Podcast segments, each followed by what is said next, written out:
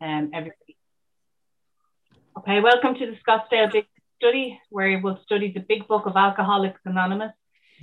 Today is Saturday, the 12th of March. My name is Audrey, and I'm a grateful recovered compulsive overeater from County Meath in Ireland. And I'm host for today's study, and our co-host is Sue L and Nancy J. If you have any questions during the meeting, please contact either myself or, um, or Nancy by private message in the chat function. Please note that the speaker, Harlan, will be recorded for the duration of the study. However, the question and answer sessions will that follow will not be recorded. We will post the link to the previous week's recording in the chat function. We ask if you can please make sure you keep your microphone on mute at all times during today's study. And also please turn off your video if you are exercising, eating, or if you need to step away from your screen for any reason. We will also post the link for the seventh tradition in the chat.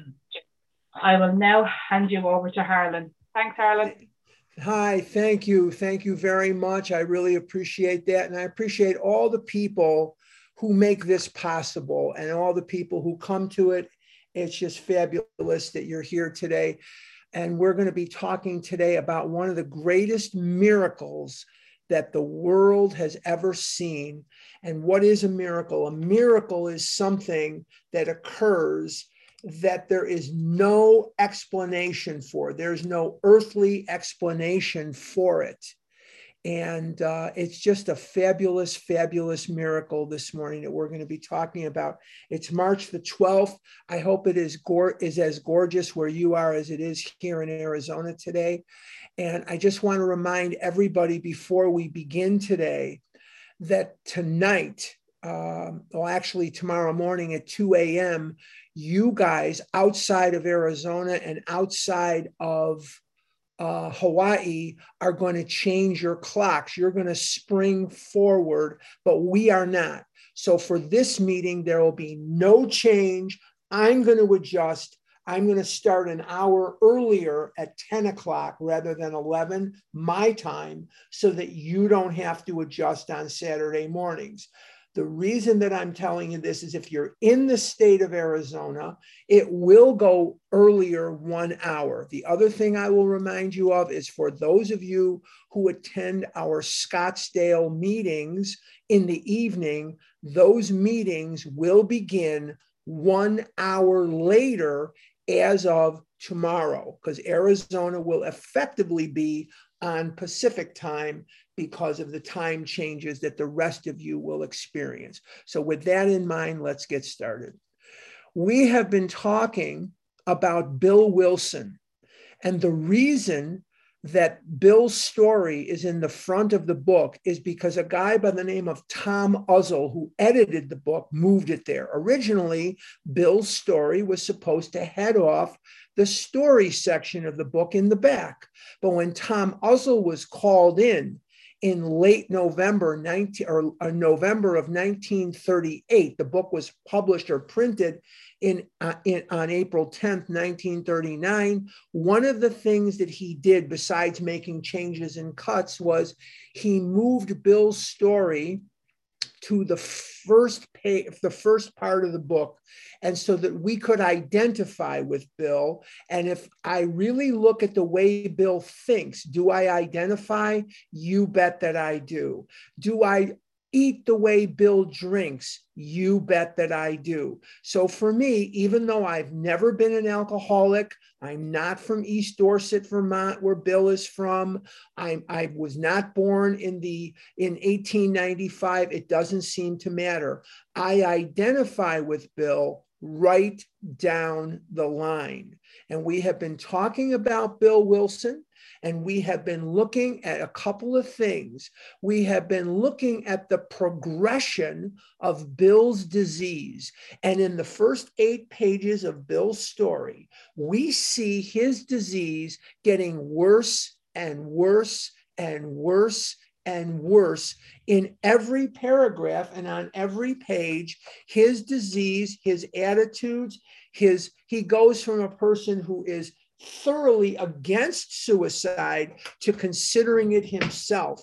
And he gets worse and worse and worse. Well, now we have seen Bill Wilson and he has been hospitalized twice for his alcoholic consumption. And the first time he got hospitalized, he was under the care of Dr. William Duncan Silkworth, who was the medical director at Towns Hospital in New York City. And as the medical director, he exposed Bill to a theory, an opinion, a notion that he had. And what was that notion? What was that theory that he had? The theory that he had was that alcoholism was a disease and he cited two components to that disease. The first thing he looked at was he believed through observation, he believed that there was an allergic physical component to this disease. Never before in the history of the world was there ever a physical component ever discussed as part of this disease. For thousands of years, it was considered to be weak will, lack of discipline, lack of character, insanity, just plain being a drunk. And that's what people told me my whole life. My entire life, from the time I was pre kindergarten, people would be screaming at my mother and screaming at my father and telling my mother and father that I needed to get some discipline, but they needed to get the cake, the cookies, and the candies out of the house.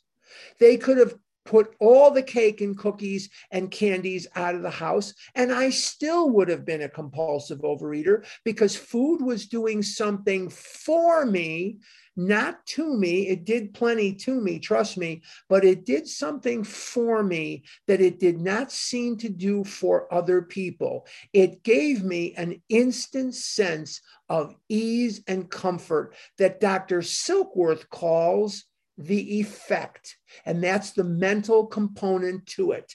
If we cannot drink or eat because of the physical allergy, and we cannot keep from eating or drinking because of the twist of the mind that's searching for this effect, then we are powerless over alcohol. And the second time that Dr. Silkworth lays eyes, now the first time Bill comes in, it's April of 33, 1933. The second time he comes in, it's April of 1934, one year later. And he comes to a conclusion through his observation that Bill is not just someone who's getting in trouble with liquor, but he is indeed what Silkworth would classify as an alcoholic. And when he saw Bill, he said to Lois that Bill is an alcoholic. And as an alcoholic, there was no remedy and he told Lois, and Bill was in the bed, and Lois and Dr. Silkworth were standing in the doorway of Dr. of, of the hospital room that Bill was in. And Bill is waking up and he is hearing Lois talking to Silkworth, and Silkworth is telling Lois, You're going to either have to bury him in the cemetery you're going to have to understand that he is going to go mad. He's going to get a wet brain and he is going to go to the insane asylum. And in order to circumvent that, Bill Wilson hears Dr. Silkworth giving Lois some pamphlets, some brochures from some asylums that he is recommending that Lois lock Bill up in. And this is where we were in the treatment of alcoholics and the treatment of this in the 1930s. And for thousands of years, thousands of years, alcoholics were ostracized, shunned, stoned, jailed when they had committed no crime, and they were institutionalized in asylums. Now, I want you to erase in your mind any antiseptic idea that you have of an asylum. And I want you to understand that the asylums for the drunk were horrible places. The men had it horribly, the women had it worse. Women and men alcoholics were given lobotomies against their will. They felt that if they just cut out their frontal lobe and made them vegetables, at least they wouldn't drink anymore. Women and men were sterilized against their will. Women were given hysterectomies if they were of the reproductive ages. They were given hysterectomies against their will so that they could not pass on their evil genetics to the next generation of alcoholics. And this is the barbarism. This is the barbaric treatment of alcoholics that had been going on for thousands and thousands of years. Now, what we're going to be discussing this morning is going to change all that forever. And Bill Wilson is very down on his luck. He had been sober coming out of Towns Hospital for a while. He was sober from April of 1934 until November 11th of 1934. Uh, November 11th is Armistice Day. And on Armistice Day, 1934, Bill Wilson, who was a veteran of World War I, he was a veteran and he decided that he was going to go golfing and he was going to go golfing and took the bus to the end of the line where there was a golf course that he enjoyed playing golf on. And as he rode on the bus, a man boarded the bus with a shotgun. Could you imagine boarding a bus today with a shotgun and not being arrested or tackled or something? Could you just imagine how different the world is today? But this guy boards with a shotgun and he's going to go do some skeet shooting on his day off. And he enjoyed skeet shooting. And Bill and, and this fella are having a conversation. And the conversation is just small talk. Hey, nice weather. Oh, hey, where you going? Oh, I'm going to go shoot some golf. Oh, I'm going to go shoot some skeets, and whatever. I'm not sure what a skeet is, but it looks like a plate or a clay. They call it a pigeon. It doesn't look like a pigeon to me, but okay, whatever. Okay. But the bottom line is they're going, and what happens to the bus? The bus has an accident. The bus has a traffic accident, and they have to stop the bus and what they have to do is wait for another bus for the city of New York to send in another bus. And while they're waiting for this bus, Bill Wilson and this gentleman go into a restaurant slash bar. And he's telling this man about how he is an alcoholic and how drink does not agree with him. And that if he takes one drink, he's going to drink beyond what he can comprehend. And then the guy comes over that Bill Wilson describes as an Irish bartender.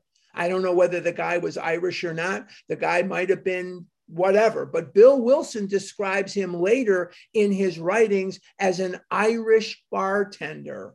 And he comes over with a couple of drinks and says, Were you fellas in the war? And Bill and this other guy said, Yes, we were. Yes, I was. Yes, he was. Yes. He puts down two drinks on the table, on the house.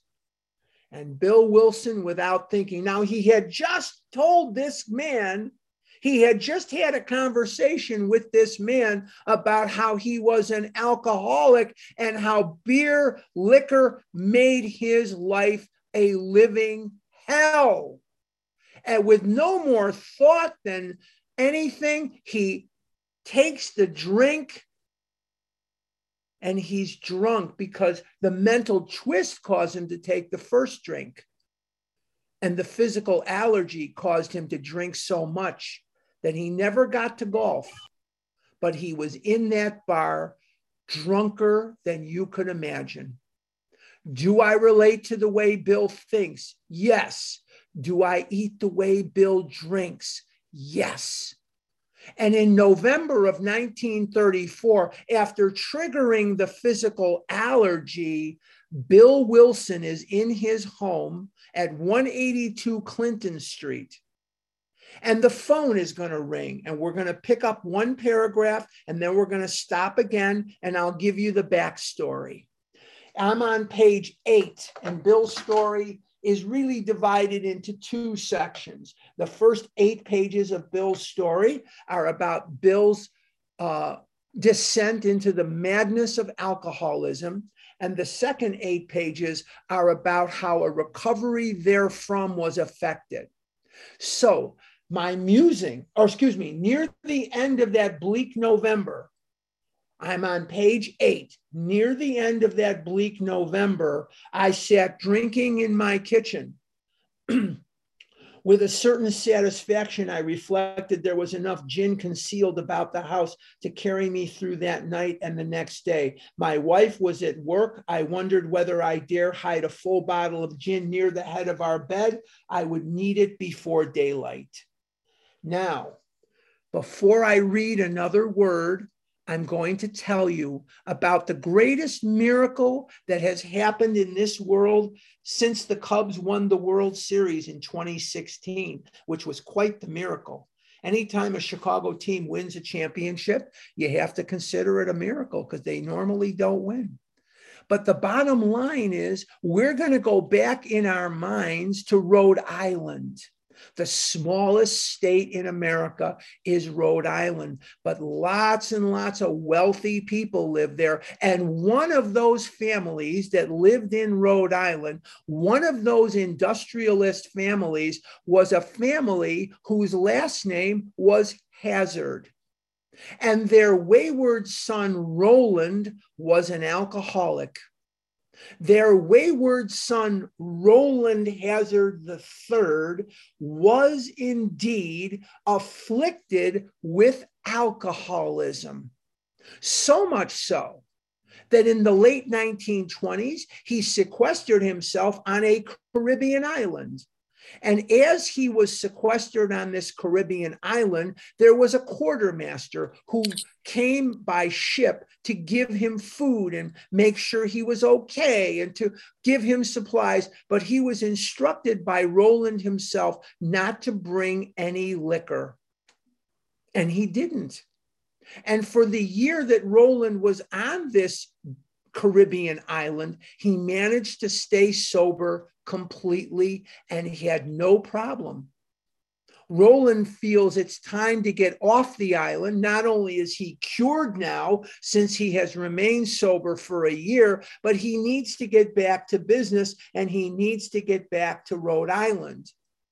Rowland's family was very, very wealthy. They owned major a major company at that time called Burlington Mills. And if you've ever walked on carpeting, you've probably walked on Burlington carpeting. And that was the company that they owned. They had been in this country since the 1600s, late 1600s. So they had lots of time to make a lot of money. They also were major players in another company that is still traded on the New York Stock Exchange today called Allied Chemical. So these were very wealthy people. And Rowland went to Miami first. And when he got to Miami after this year on the island, he was drunk before you could say Bob's your uncle. Not only was he drunk, he was incapacitated by his inebriated state. So much for being cured. Now, in its infancy in the early 1930s, was the art of psychiatry. See, we think of psychiatry as being around for centuries. That is not true. That is absolutely not true. Psychiatry is mostly a product of the 1930s, 40s, and the middle part of the 20th century. And since money was never an object, Rowland sought out the services of who reputation pointed him to was the preeminent psychiatrist in the world, Sigmund Freud. And Freud was not taking on any new patients. So he says to Freud, Who is your number one protege? And he tells him about Dr. Adler. And Dr. Adler gets approached by Rowland Hazard, and Rowland finds out that Dr. Adler is not taking on any new patients either. So he says to Adler, Adler, who do you recommend? Who do you think is the next one in line that may be able to help me? And Adler points him in the direction of a guy by the name of Carl Jung. J U N G is pronounced Jung. That's where the Jungian psychiatry comes from, is Carl Jung. And not today, but maybe in a week or two, we're gonna we're gonna have the letters between Bill Wilson and Dr. Jung. We're gonna read them here so you can get a glimpse of the communication that happened in 1960, some 20 some years later.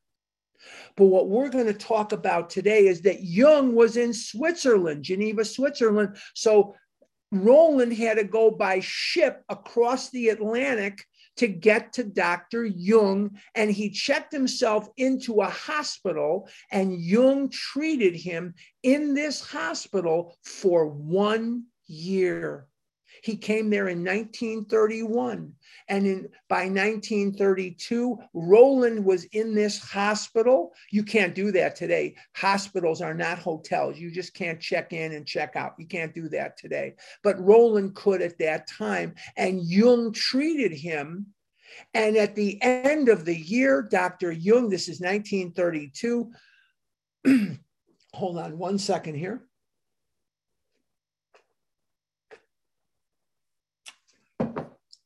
Dr. Jung says to Rowland Hazard, I've just about exhausted anything and everything I could possibly tell you. You are free to return to the States and go home. And this was 1932. And Rowland is excited. He's going to go home and he goes to Paris. And from Paris, he is going to get a ship that is going to take him back to New York. And from New York, he'll go to Rhode Island. Only when he gets to Paris, who does he happen to run into but two very, very dear friends of his parents?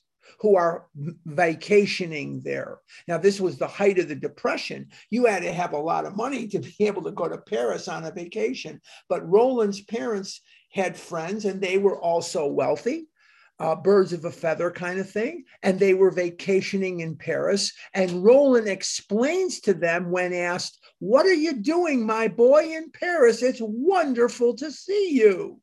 He explains to them about how Jung cured him of his alcoholism and that Jung has assured him that he was free to return to the States. And they celebrate by busting a bottle of France's finest bubbly and they order a bottle of the best champagne that this restaurant had. And they bust open that bottle of champagne. And within a very, very short period of time, Rowland is incapacitated by his inebriated, drunken state. Was he cured after the island? No.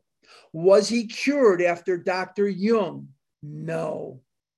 Rowland goes back to Switzerland and asks Dr. Jung what happened. Now, is it odd or is it God that Rowland got to Jung rather than Ad, than Adler or Freud, because Adler and Freud believed that all solution lie within the mind.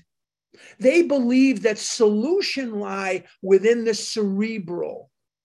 Maybe he believed he wanted to have sex relations with his mother or something. I have no idea. I don't know, but I've heard that Freud was big on that mother son kind of thing. I don't know. But anyway, it was a God thing. Is it odd or is it was it God that he got to to to Jung because Jung said to Rowland Hazard after being begged, and Jung says to Rowland, There's nothing we can do for you. You're going to die of this alcoholism. I have misjudged you, and no amount of treatment by me is going to make one bit of difference when it comes to your alcoholism. You are going to either be locked in an asylum or die and you are not going to be able to prevent that.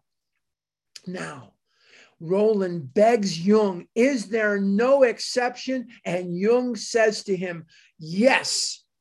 Now, Adler wouldn't have said this, and Freud wouldn't have said this, but Jung did. Is it odd or is it God that he got to Jung? Jung says here and there, there are people who have had a vital spiritual experience. Now, what is the difference between a spiritual experience and a spiritual awakening? A spiritual experience is sudden and profound right now. And a spiritual awakening is what I have every day something that is slow in developing, something that takes time. He says, here and there, there are people who have experienced, who have had a vital spiritual experience, and it alters their ideas, emotions, and attitudes. And Rowland, infused with optimism, infused with the one thing that he could do to maybe rise above this, this damn, this damn alcoholism, he goes back to New York. And while he's in New York, this is 1932, while he's in New York, he goes, instead of going to the Protestant church, the Catholic church, the whatever church you have, he goes into something that was also in its infancy at that time. And he goes into the Oxford group movement. The Oxford groupers were people who were practicing first century Christianity to the best of their ability. They were founded by a Lutheran minister named Frank Buchman, and Buchman had a resentment against the Lutheran church. And he had a church in, Ox- in, near Oxford in England, not far from Oxford University, and that's where they got their name. They would travel around on public transportation, and people started referring to them as the group from uh, at Oxford, the Oxford group, and their name stuck. And Frank Buchman was very, very aware that Christians had lost their enthusiasm. There's an interesting word, enthusiasm. It comes from two old Greek words, entheos, from God, entheos, from God. That's where the word enthusiasm comes from, entheos, from God. And Buchman believed that, that the Christians in the 1930s had fallen down in their adoration and devotion to Christ, that they were not as enthusiastic as the early Christians were. And he went on a mission to China. And while he was in China, he saw Christians that possessed this enthusiasm. He found what he had been looking for all along and he wondered why did these Christians have such enthusiasm? Why were they so instilled with the spirit of their Christianity, with the enthusiasm of their Christianity? And the English Christians and the American Christians were more blase. And he found that the ones that he saw in China practiced something called altruism. Remember, Dr. Silkworth, in the doctor's opinion, calls our movement an altruistic movement. Altruism means giving with no expectation of return. Just like sponsorship, you give and give and give, but you don't, if you're, if you're, on your game, you have no expectation of return. We are not in the results business. We give so that we can keep a little of it.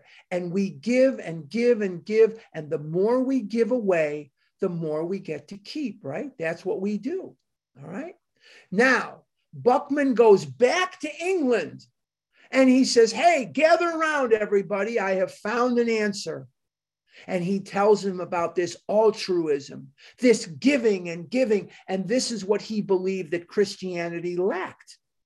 Now, Buchman, one of his disciples, one of his students, was a guy who is going to play a major role in AA history. And he is an Episcopal minister, and he will be the point man in America at the Cavalry Mission in New York City. And his name is Sam Shoemaker.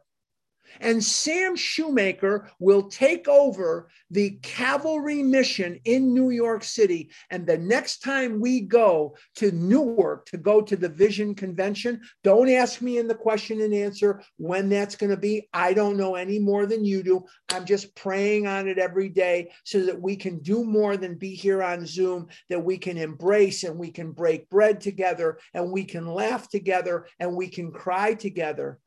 And I also pray the same thing about the OA birthday in Los Angeles around Martin Luther King Jr.'s birthday every year, because the OA birthday and the Vision Convention are the best conventions for recovery that I have ever been around. And I've only been here for 43 years.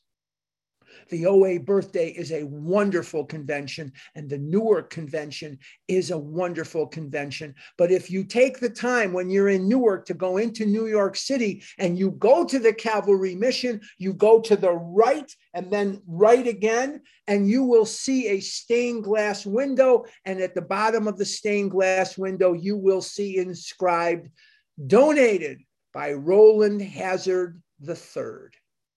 And Rowland Hazard goes to New York and he meets up with Sam Shoemaker.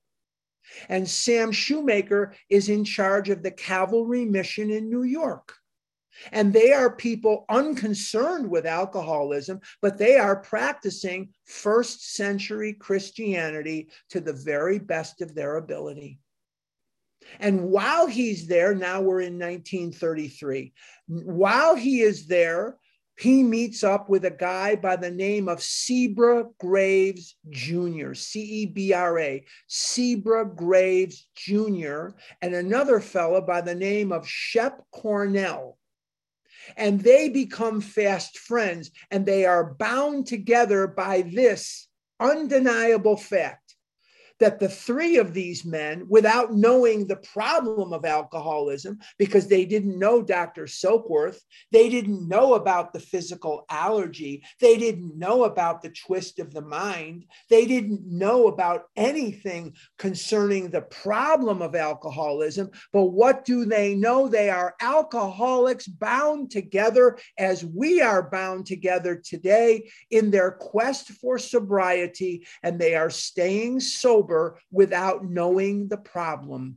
They are working the six step program of the Oxford group and they are doing whatever they can do to be of maximum service to God and the people about them. They are doing the very best they can to practice the four absolutes of the Oxford Group movement. The four absolutes are absolute honesty, absolute purity, absolute unselfishness, and absolute love.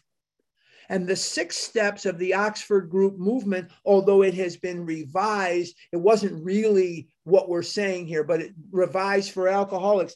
Number one, complete deflation. Number two, dependence and guidance from a higher power. Number three, a moral inventory. Number four, confession. Number five, restitution. Number six, continued work with other alcoholics. And that was what they were doing. And they were staying sober without knowing the problem of what is alcoholism.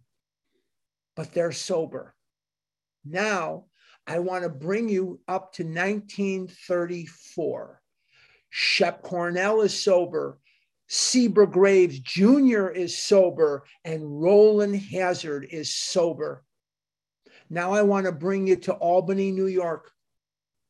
Let's leave the guys in New York, Rowland, Cebra, and Shep. Let's leave them in New York. And we're going to go upstate to a place called Albany, New York. It's the state capital. The street that I was born and raised on was Albany Street in Chicago. My address when I was a little boy was on Albany Street.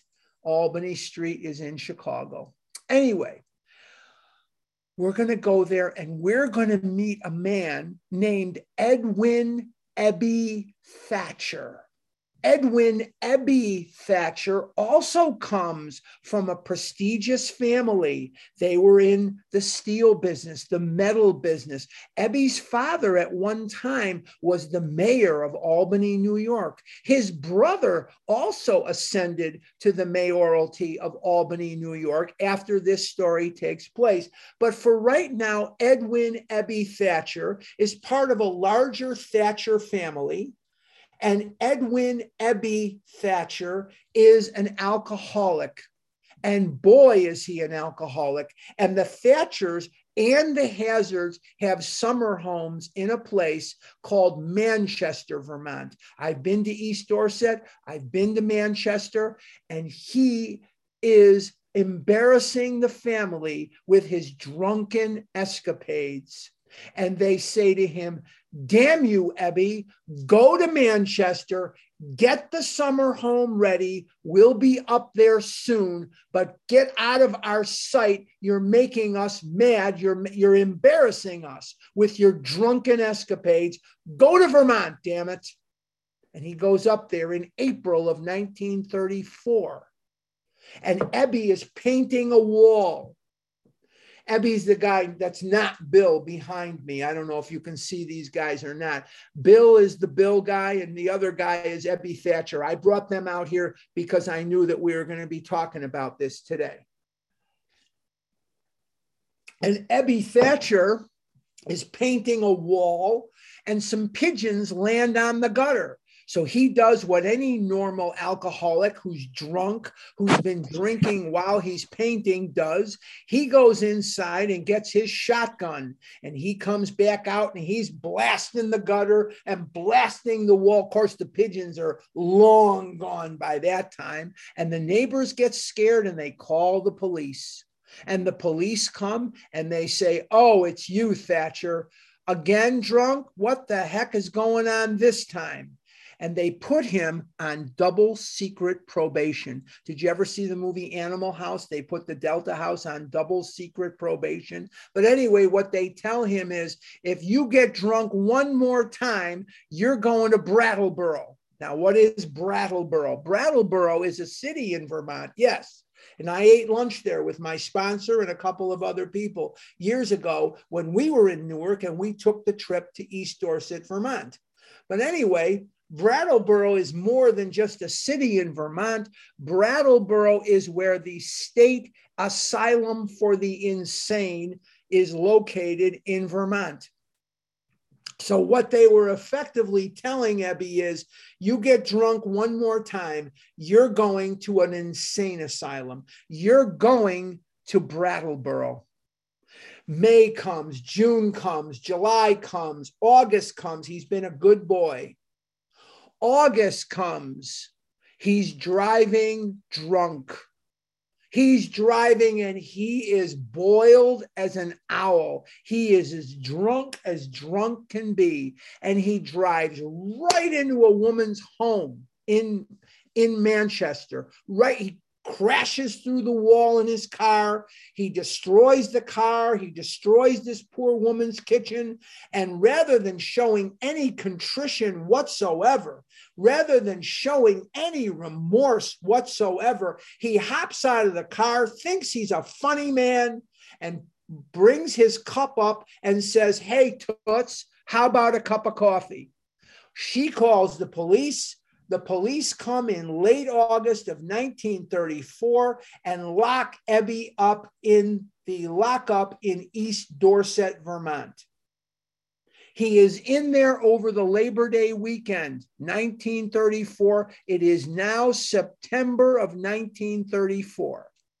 Now let's leave Ebby in his cell and let's go back to New York and let's look in on Rowland and let's look in on Shep and Cebra, primarily Rowland and Cebra, because Shep will not figure into this now. Cebra Graves Jr. accompanies Rowland to the first trip back to Rhode Island that Rowland has taken in quite some time. And he goes home and he sees his mother and father and he is sober. And Rowland's parents are kvelling. The Yiddish word of the day is kvelling. What is kvelling? Rapture beyond belief. Like you're up there watching your daughter become president of the United States or whatever, the president of Microsoft or whatever that might be and they're kvelling about their Rowland who had been drunk and how they how many times he's gotten into ugly scrapes with his drinking and he is in this Oxford group and he's sober. And they say to Rowland and they say to Seabrook Graves Jr., hey, you guys need a break. You've been working your butts off down there at the uh, Calvary mission, and you need a break. Go anywhere you want, and we'll pay. And Seabrook Graves Jr. says to Rowland Hazard, I've come to your folks in Rhode Island. I would like you to come meet my folks in East Dorset, Vermont. And who was born and raised in East Dorset, Vermont? You're right. Our hero, Bill Wilson, was born and raised in East Dorset, Vermont, and who just happens to be in the lockup in September of 1934. That's correct, Edwin Ebby Thatcher. Now, is it odd or is it God that Seabrook Graves Jr. and Rowland Hazard get into Vermont about the first week of September 1934. Because had they gotten there a week earlier, I'm in a grave in Waldheim Cemetery in Chicago in a piano case. Had they got there one week later, I'd be dead and in my grave in a piano case in Chicago, Illinois at Waldheim Cemetery. They happened to come the very week that, that Ebby was still in the lockup awaiting, awaiting um, extradition to the Brattleboro Insane Asylum. Now they knew Ebby and they knew of his drinking and they hear about his escapades and they want to appeal to the judge to release Ebby to their care. And Seabrook Graves Jr. and Rowland Hazard approached the judge on Ebby's behalf and asked the judge, Will they remand Ebby to their care? Let us take Ebby to the Oxford group in New York and see if we can do something for him while he's there. And the judge in this case just happens to be a man whose name is Seabrook Graves Sr. And Seabrook Graves Jr. appeals to Seabrook Graves Sr. and Rowland Hazard says, remand or release him to our care. And in September of 1934, although he is not exactly a fireball of enthusiasm, he is in the Oxford group in New York with what he will describe as a bunch of holy frickin' rollers. But it beats sitting in an asylum. And he does what they say. And from September to October, he gets one month of sobriety. And then from October to November, he gets two months of sobriety. He has now been sober for two months for the first time in his adult life.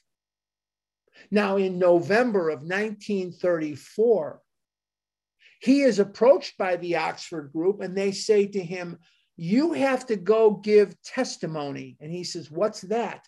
Go tell somebody what Christ and what God did for you so that they will come into the Oxford group. And he says, I don't want to do that.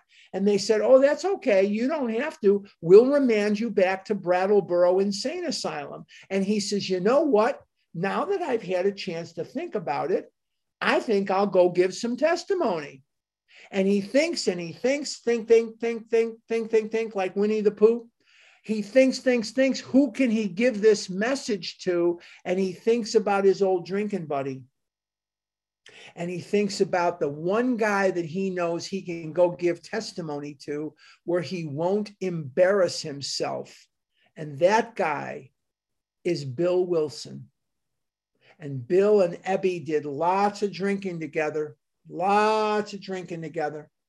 Ebby used to say, if I ever get to be as bad a drunk as Bill Wilson, I'm going to quit. And Bill Wilson used to say, if I ever get to be as bad a drunk as Ebby Thatcher, I'm going to quit. You know, it's just like I used to do. If I ever get to be as nuts as this person or whatever, I was the fattest person around. I couldn't compare that way. But you, you know, you've all done that. You've done the comparison routine. This is how they used to do with each other. And Ebby Thatcher is coming to call on Bill Wilson in late November of 1934 at 182 Clinton Street in Brooklyn, New York. And we're going to let the book tell us what happens now, because what happens now is going to be a miracle that is going to save 1,000 years from now, 10,000 years from now, is going to save the life of anybody who taps into these 12 steps. It is said by many that the three most important events of the 20th century, going now thousands of years out, what will the 20th century be remembered for? These are the three things. Number one, man's flight at Kitty Hawk. The 20th century trans trans uh, for, for uh, trans not trans it, it transformed us into an airplane age Number two, the computer slash atomic age. And number three, the development of the 12 steps of Alcoholics Anonymous. And let's take a look at what's going on. We don't have a ton of time left. I almost fell off my chair. I thought I could get done with this much quicker than I actually did.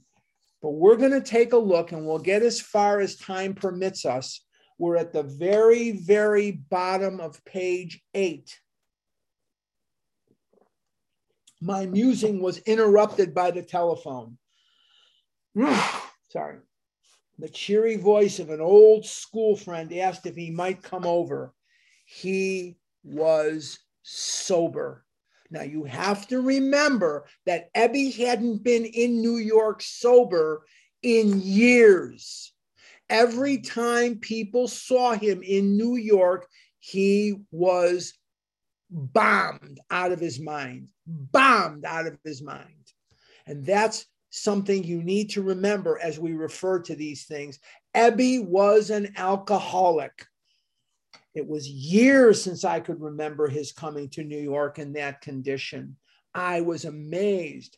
Rumor had it that he had been committed for alcoholic insanity. See, Bill knew what was going on. He heard through the grapevine what the heck was going on with his buddy Ebby Thatcher. I wondered how he had escaped.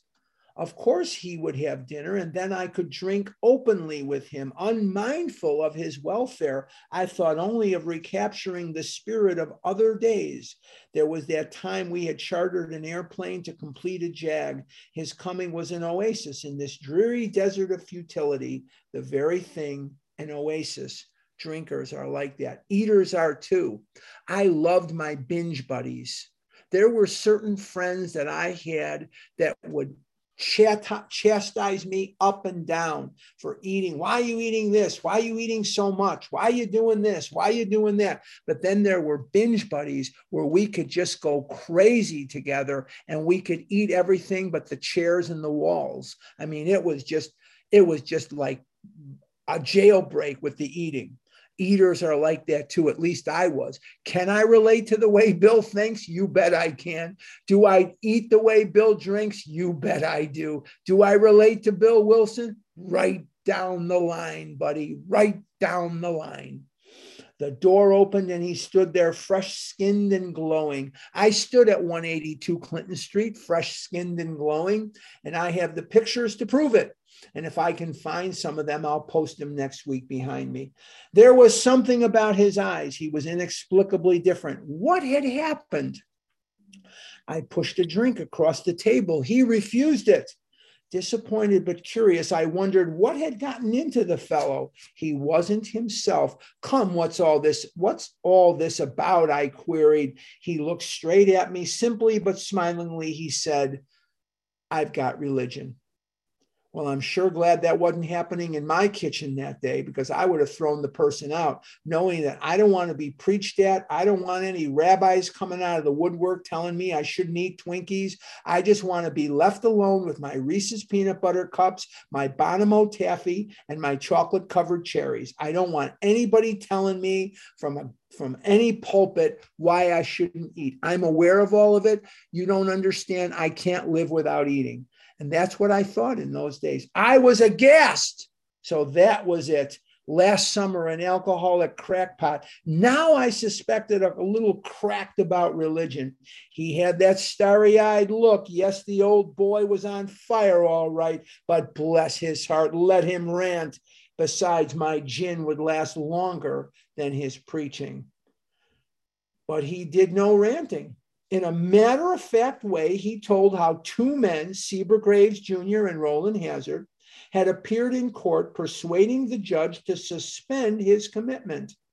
They had told of a simple religious idea and a practical program of action. That was two months ago, and the result was self evident. It worked.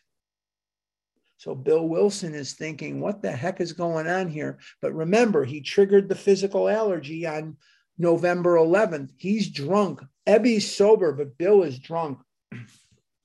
he had come to pass his experience along to me, dash, if I cared to have it. And that's a very big thing about pushing this message. If the person doesn't want it, leave them alone leave them alone. If they say flat out to you, I don't want to quit, I don't want to stop, I don't want to stop doing this, I don't want to stop doing that, what does the big book tell us? Leave the person alone. That's what we do he talked oh sorry but uh, i was shocked but interested. Certainly i was interested. I had to be for i was hopeless. And if you remember back when we discussed the doctor's opinion one of the definitions i have of hopeless even though it's not the definition is i have to be out of ideas. And when i'm out of ideas the only place to go is up. Wino joe leaf he used to call, he was a circuit speaker years ago, AA circuit speaker. He used to say, when do you know you when, when do you know you've reached bottom? Or when do you what do you do when you've reached bottom? Stop digging. Stop digging the hole. You can stop digging at any point in life. He talked for hours. They knew each other. They went to they went to grammar school together. They went to you know they they these guys knew each other for a very, very long time. They went to Burr and Burton Academy. At that time, it was Burr and Burton Seminary. It was a private school that Bill's uh, pa- grandparents and Ebby's parents sent them to in Manchester, Vermont. They were teammates in 1910 when Bill was 15 on the baseball team. So at Burr and Burton, they became very, very good friends. And Ebby and Bill, they have a lot of memories together, mostly about getting soused, but they had a lot of memories. Childhood memories rose before me. I'm, I'm on page 10. I'm at the top of 10. I could almost hear the sound of the preacher's voice as I sat on still Sundays way over on the hillside there was that proffered temperance pledge. Uh, I'll circumvent one of your questions. What does proffered mean? Take off the P and the R, it's offered. Proffered means offered, offered temperance pledge. What's temperance pledge mean? It's a pledge that you will never drink alcohol. The Women's Christians Temperance Union, started by Carrie Nation in Evanston, Illinois, lips to touch liquor will never touch mine, that kind of thing. That's what led you to the 18th Amendment of the Constitution for prohibition. Henry Ford was a teetotaler. Nelson Rockefeller was a teetotaler. These were people that supported people. They didn't support them financially, but they supported this idea of never drinking liquor, among many others, many others as I sat on still Sundays way over there on the hillside, there was that proffered temperance pledge I never signed, my grandfather's good natured contempt of some church folk and their doings, his insistence that the spheres really had their music, but his denial of the preacher's right to tell him how he must listen, his fearlessness as he spoke of these things just before he died, these recollections welled up from the past. They made me swallow hard. That wartime day in Old Winchester Cathedral came back again. Now, let's take a look at that old wartime uh, day in Winchester Cathedral what was Bill's experience there? He's going to mention it three times. It must be important. Bill goes to the seat of the Protestant religion that he follows, and he sees this tremendous church and he sees this graveyard and he goes to a man's grave whose name was Thetcher and his friend is named Thatcher and this guy Thetcher here lies a Hampshire grenadier who caught his death drinking cold small beer. A good soldier is ne'er forgot whether he dieth by musket or by pot. He's looking at the grave of a man named Thetcher who died in the 1600s from drinking too much beer. And he had been warned by his grandparents and his parents and the relatives not to drink. Bill's grandfather on his father's side, his paternal grandfather, destroyed his family with drinking. Bill's father blew up their family with his drinking. And here he is, he's drinking, but he goes to England and he sees this and he doesn't want to die from his alcoholism. And he is very moved by this.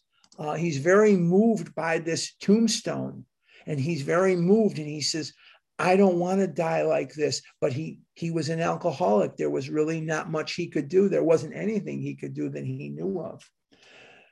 I had always believed in a power, notice it's capitalized, greater than myself. I had often pondered these things. I was not an atheist. Few people really are. I know that there are people who claim to be atheists, and I'm not I'm not disparaging that at all. But I think most of the people, in my opinion, I could be wrong. I don't want to say anything to offend anyone. If you're an atheist, God bless you. But I think there's even more people that run around and they're really mad at God. They're really upset at God.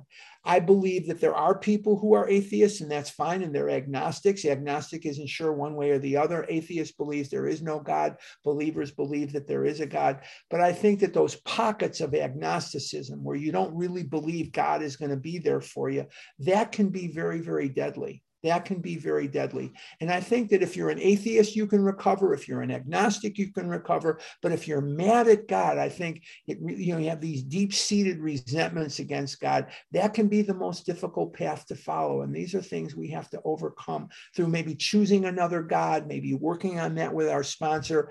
Uh, I did. I've done special editions, and I did something on the OA birthday years ago with my sponsor about finding a higher power. I had to resolve those anger issues that I had with God. And when I did, and I resolved a lot of that, it really made a difference in jumpstarting my recovery. Just a little food for thought. I'm not preaching, I'm just sharing my life with you. For that means blind faith in the strange proposition that this universe originated in a cipher. A cipher is nothing and aimlessly rushes nowhere. My intellectual heroes, the chemists, the astronomers, even the evolutionists, suggested vast laws and forces at work.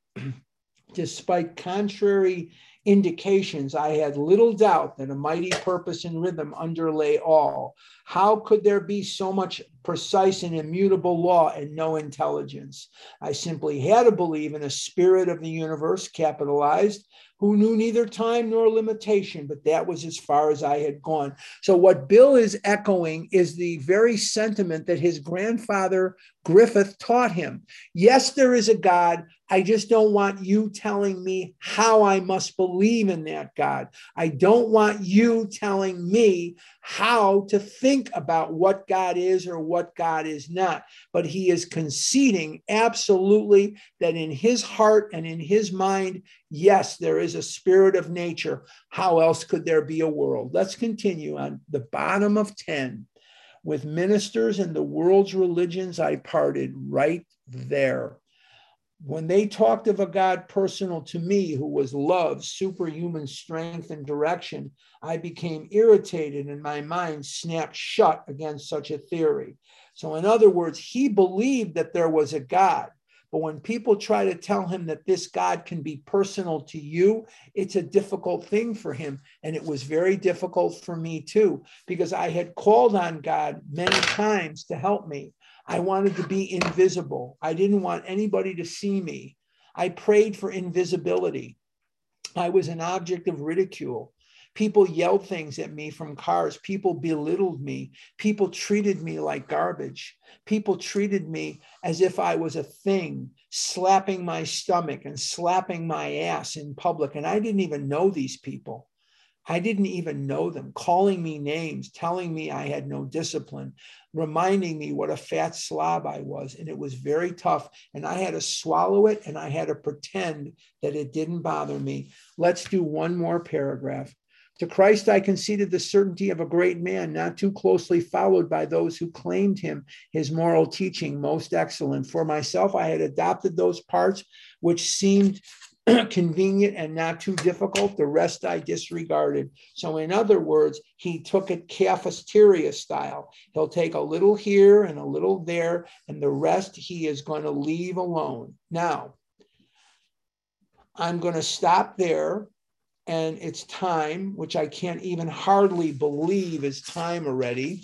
But before I turn this back over to either Nancy or Sue or Maria, or I don't even think Maria's here today, but by before I do that, I'm just going to remind you of a couple of things. Number one, we didn't cover a lot of ground today in terms of the book but I want to give you the historical background on what we're seeing here. I think it's important.